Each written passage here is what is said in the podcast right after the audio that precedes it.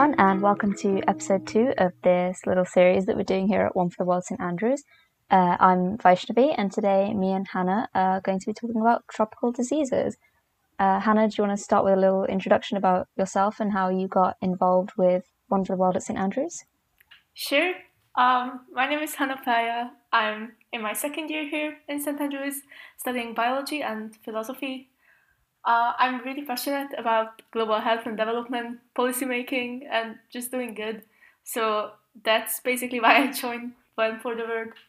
It's just really comforting to know that you have some good impact on the world, even if you have no idea what you're doing with your life. uh, yeah, I, I, think I definitely agree with all of your reasons. And we both study biology, so I think uh, global health is definitely a big part of why I wanted to get involved as well. Yeah. Um, I just have some questions based on the fellowship uh, talk that you gave. Um, so I had a look at the website that you mentioned, and it's www.worldpoverty.io um, for anyone who wasn't there. Uh, it has some graphs and this live counter that I found really interesting. I assume it estimates the number of people in the world that are living in extreme poverty, like right now. Um, so good news. I wasn't expecting this, but the number is decreasing in most parts of the world. Yeah. But it is increasing in the Middle East and North Africa, uh, which is why I assume we're doing worse with extreme poverty than we predicted. So we predicted that we'd be at a certain point, but we are doing worse. What do you think are some of the main reasons that uh, a the reduction hasn't been even across the world, and b why we haven't managed to hit the target that the prediction sort of gave us? Yeah, so you're right. Um, in the past 20 years, there has been tremendous progress in eradicating extreme poverty. Like it went from about 1 billion people in the 90s to now 170 million, um, which is great, but still 170 million people is still a lot of people. Um, so, yeah, recently it did start to slightly increase again and we are off target for the SD goal. Um, but yeah, I guess poverty is linked to loads of factors um, like education, clean water, good infrastructure, and health, which again has loads to it. And all of these um, are also affected by wars um, and like national conflicts and international conflicts. Um, so it's kind of hard to properly determine how much the lack of each factor contributes to extreme poverty. Um, but in my opinion, and I'm definitely not alone with it, uh, health is the biggest contributor. So I would say that the lack of progress in eliminating diseases that affect the poor disproportionately to the wealthy is one of the main reasons why we're not where we should be. I imagine I imagine COVID then has had a, a massive impact on that. It's probably uh, created yes. some kind of effect there. Yes. Um, so again, it contributed to a lot of factors and through a number of things. Um, it pushed over 100 million people into extreme poverty, um, according to the World Bank. And this is because, obviously, because of the acute symptoms, also long COVID, which prevent people from working. Um, mm-hmm. Also, the larger scale economic consequences, and the fact that it has been the only thing we've been talking and caring about for like a good year now. Um, so it really draws attention away from other issues. Yeah, uh, jumping on from that, I guess, how do you think One for the World fits into this equation? How do you think pledging plays a role in solving or tackling some of these issues? So it targets um, issues that have been neglected because um, I think there's a lot more attention directed at people living in extreme poverty now than there was before, but most of the actions and interventions are not very effective. Like, I'm sure you heard about a lot of volunteerism that's going yeah, on in yeah. yeah, sub-Saharan African and South Asian countries, and people go and build a house or teach a few kids about sex. But yeah, this costs thousands of pounds per volunteers. Mm-hmm um, and their impact is arguably not that big. Yeah. Um, so by pledging 1% of our income or our future income, if we don't have one yet, um, we can direct money to charities that are working on these issues very effectively. Uh, there's a list curated by GiveWell, which is a great charity evaluator, and it's up on One for the World site, um, and it includes the most effective charities in the world, and these work to eradicate extreme poverty through a variety of means. Um, but there are quite a few that focus on diseases like malaria and neglected tropical diseases. There's also one um, called Give Directly that does direct cash transfers to families in need so they can build their own houses and educate their own children. Mm-hmm. Yeah, uh, that definitely I think is resonates with me in terms of why why One for the World and why Pledge. I mean, I, I pledged quite recently. I've only recently heard of One for the World, but the idea of steering away from performative activism, especially with the uh, you talked about volunteerism. I think, especially, I mean, young people, it's easy to get drawn into that the like the way these companies sell these trips to you. Like, uh, they tell you, "Oh, well, well, we'll pay for you to go. We'll take you on this trip." Um, and you, you'll be doing a good thing. Whereas, how much good are you actually doing? But with One for the World, there, there's there's like statistics. There's they, they have the receipts for how you're actually helping.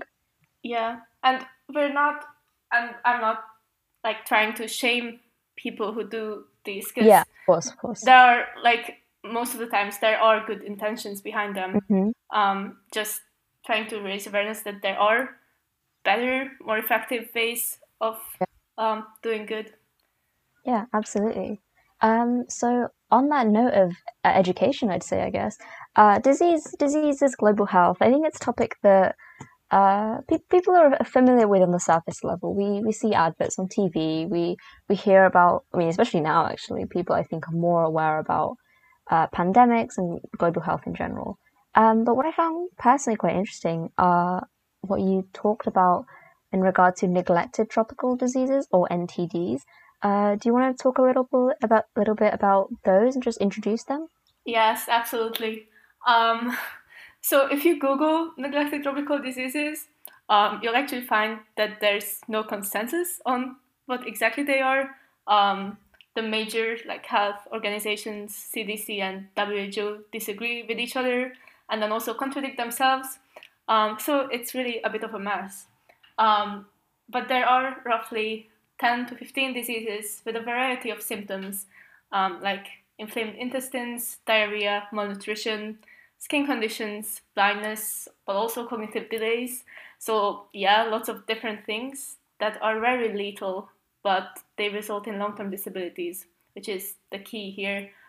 Um, mm-hmm. But they can be treated very easily because most of them are caused by parasitic worms um, that can be eradicated by very cheap deworming medicines, like a tenth of a dollar per person per year, and they are gone. Um, they are called neglected because, considering how big of a burden they are with these long-standing disabilities, there's very little attention to them. And for most of them, the limiting factor of the eradication is the lack of access to these treatments, which is absolutely ridiculous because they are so cheap and easy to administer. Um, they are tropical um, because currently they are only really prevalent in the tropical regions of the world where most of the lowest income countries are. But the parasites can actually be found all over the world. It's just that the diseases associated with them have basically been eradicated from high income countries in the past hundred years or so. Yeah, I think I think that it becomes quite easy to distance ourselves from the issue because, well, we've I think we've managed to distance ourselves from the issue slightly, taking for granted the fact that there is relatively less uh, widespread disease here, and also better access to healthcare here, which I think probably plays a role in that. Um, I, I do wonder whether the pandemic is going to shift people's mindset slightly and move to an understanding that while this is a year of absolute chaos for us and we, we in no way were, were ready for this, this kind of um, seeing disease all around you is a regular occurrence for so many countries. Um, Yeah. I, I do hope that we're one for the world shows people that that this kind of society is a privilege and is something that a privilege that needs to be checked. you said that we are more aware of our health, and I think that is true, but I'm not sure if this pandemic is enough for our awareness to be like kept.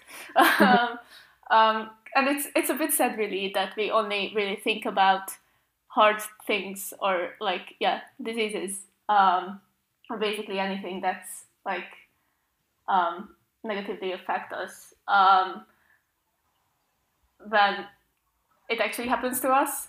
Um, Yeah. And obviously, we are in a really privileged position and we live in high income countries. Um, and so it's, it, you really have to um, try and see what's going on elsewhere. Um, yeah. And not just live in your own little echo chamber. Yeah, I think I think some of that, uh, like the, with reference to like how much attention we give diseases, I think that kind of links well to my next question, which was that obviously we a lot of education I think has happened about malaria in the past few years. Hmm. Uh, the WHO aims to eliminate it entirely by 2030, and I'd say there's been some pretty impressive progress that's come from this kind of activism and education, and obviously work by countless charities and NGOs. Um, however, with malaria no longer really being considered a neglected tropical disease, where do you think we should point our focus next? Like, what what disease do you think should be the next focus of these these large large scale campaigns, like with malaria? Mm. Yes, there's been really good progress with malaria in the past few years, and it is basically erad- eradicated in Southeast Asia. Um, it is still Oh, that's good news. Yeah, yeah. um, but it is still very prevalent in sub-Saharan Africa, so there's still definitely need for action in terms of distributing bed nets and anti-malaria medication, like the Against Malaria Foundation does. Um, and I believe there has finally been some progress with the vaccine too, um, based on the same um, RNA method that um, the COVID vaccine has. Yeah. Um, So I think that is in the animal testing phase now. But yeah, you're right. There are other more neglected diseases that cause a lot of harm, like the NTDs I mentioned before. Um, and I think the next one to be tackled will and should be um, schistosomiasis. It's Mhm. the most prevalent of those, and it causes debilitating intestinal symptoms, and it can also lead to blindness. Um, there are a few very effective charities like the END Fund and the Schistosomiasis Control Initiative that are doing great work by distributing cheap and effective deworming treatments. Because again, this is caused by a worm, and it's a really like, yeah, I, it makes me really mad that Yeah. basically all of these neglected tropical diseases have impossible names and they sound very intimidating when they're just worms which goes like obviously really bad symptoms but it's really easy to understand Yeah. and yet it still has uh, really just a really complicated name Yeah. Uh, the malaria vaccine is really promising, though. I remember just a few years ago, I think I I went to something at the like the, an exhibition by the Royal Society in London, and there was a stand there, and there was a lady talking about how like the malaria vaccine was like far fetched. It was really really difficult, and then to go from that and to hear now that there's been really good progress with it, and there's a chance of it really being something that we can readily distribute is is really good to hear. It's not often that we hear good news these days. yeah yeah Um, I guess uh, with in reference to the, what you said about worms, absolutely, I completely agree. The word neglected is very unfortunately in the name. Um, I would have always said I had quite a strong interest in tropical disease. I still do, but I genuinely hadn't heard of most of the these uh, NTDs. What do you, what role do you then think that education for the public played? Like how with malaria, malaria became something of a household name. People were quite aware of it as an issue. How do you think education in regards to these NTDs play a role? Mm. Um, I think it's less about education and more about raising awareness and destigmatizing because mm-hmm. most NTDs are caused by parasitic worms, so they're really not conceptually difficult. Um, yeah. Like, yeah, I'm pretty sure most people know that living with worms will decrease your life quality a lot. Um, mm-hmm. The problem, I think, is that we're not aware that they are still an issue, as we talked yeah. about, um, because they're really not an issue in high income countries. They also have ridiculous names that are impossible to pronounce and like build into a conversation. Like I had to practice schistosomiasis a lot for me to be able to just say it. And there are like 13 more that I have no chance of pronouncing. Um, yeah, also, no one really likes to talk about worms maybe except yeah. me because well they are a bit yucky um, and also like not super exciting i guess because they are no super mutant virus or anything. Yeah. Um, just worms. But honestly i think we should just get over it and talk about them um, have them in school curricula because um, i remember that I did learn about some of these worms, but no one really said that these were still an issue. like yeah. nothing about their impact or anything. Um, and yeah, just spread the word. I know that discussion doesn't actually mean action all the time, but I don't think action is possible without discussion. Yeah, uh, I absolutely agree with you. Uh, again, with worms, I I was trying to think about maybe what I had heard about it, and not, I think we had a talk in school once about um, worms, but that's all I can think, think of. yeah. I can't remember anything that they said to me. Like, don't eat raw meat because you will get worms. That's, that was the extent, yeah. Yeah. Um, well, I guess kind of on the on, the, similar again with education, but not necessarily for the public. Um, you mentioned earlier about how some of the diseases we have cost-effective treatments, we just don't distribute them or we just don't use them. How do you think we can progress in terms of policymakers and getting them to pay attention to these issues and enact sort of widespread change, like large scale change, the way that governments have the power to do? Yeah, I I guess this is about um, like systemic change versus individual action because mm-hmm. really pledging and giving money for charities is more individual action. Um, and honestly, I really don't know how like policy making actually works. I really want to know how it works, but I think it just it's so complicated to actually get things mm-hmm. through. Um, but I think again, talking about these issues more, using social media to raise awareness, it that looks like something that sometimes works. Um, um, talking to MPs and I guess just having conversations like this um, is what we can do now. And if we become or we will know leaders, um, then I guess having a personal impact, but I I'm really not sure.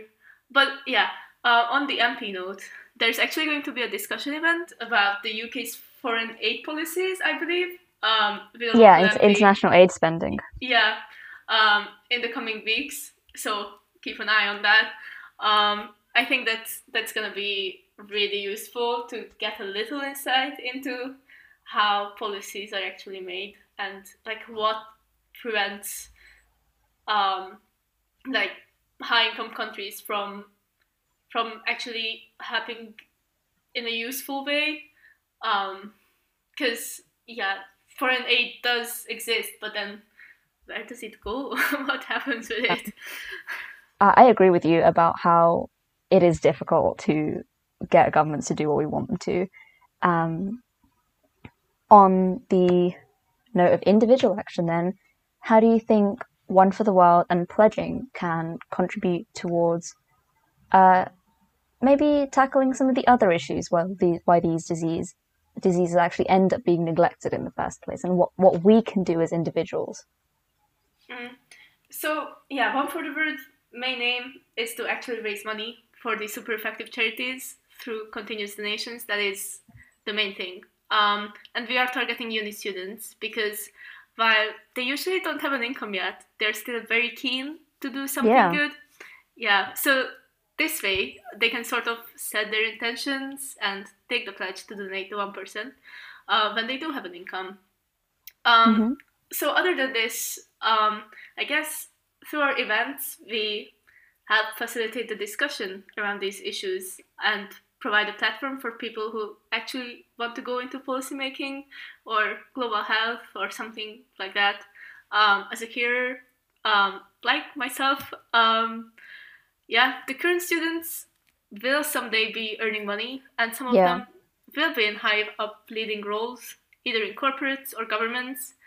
So I think sort of planting the seed that we really should be doing something about these diseases has the potential to make a lot of change in the future, both by raising money and sensitizing future leaders. Yeah, I agree. Who knows? Someone we someone that pledges based on this podcast might just be the next prime minister and increase spending of, on international aid. Um, yeah, uh, so that's those are all the questions I had. Uh, thank you everyone for listening. Uh, please come along to all of our lovely events that we have during Pledge Week. And if you have any questions regarding One for the World or how to pledge or anything else, um, get in touch. Email us. We're on Facebook. We're on Instagram at onefortheworld.sta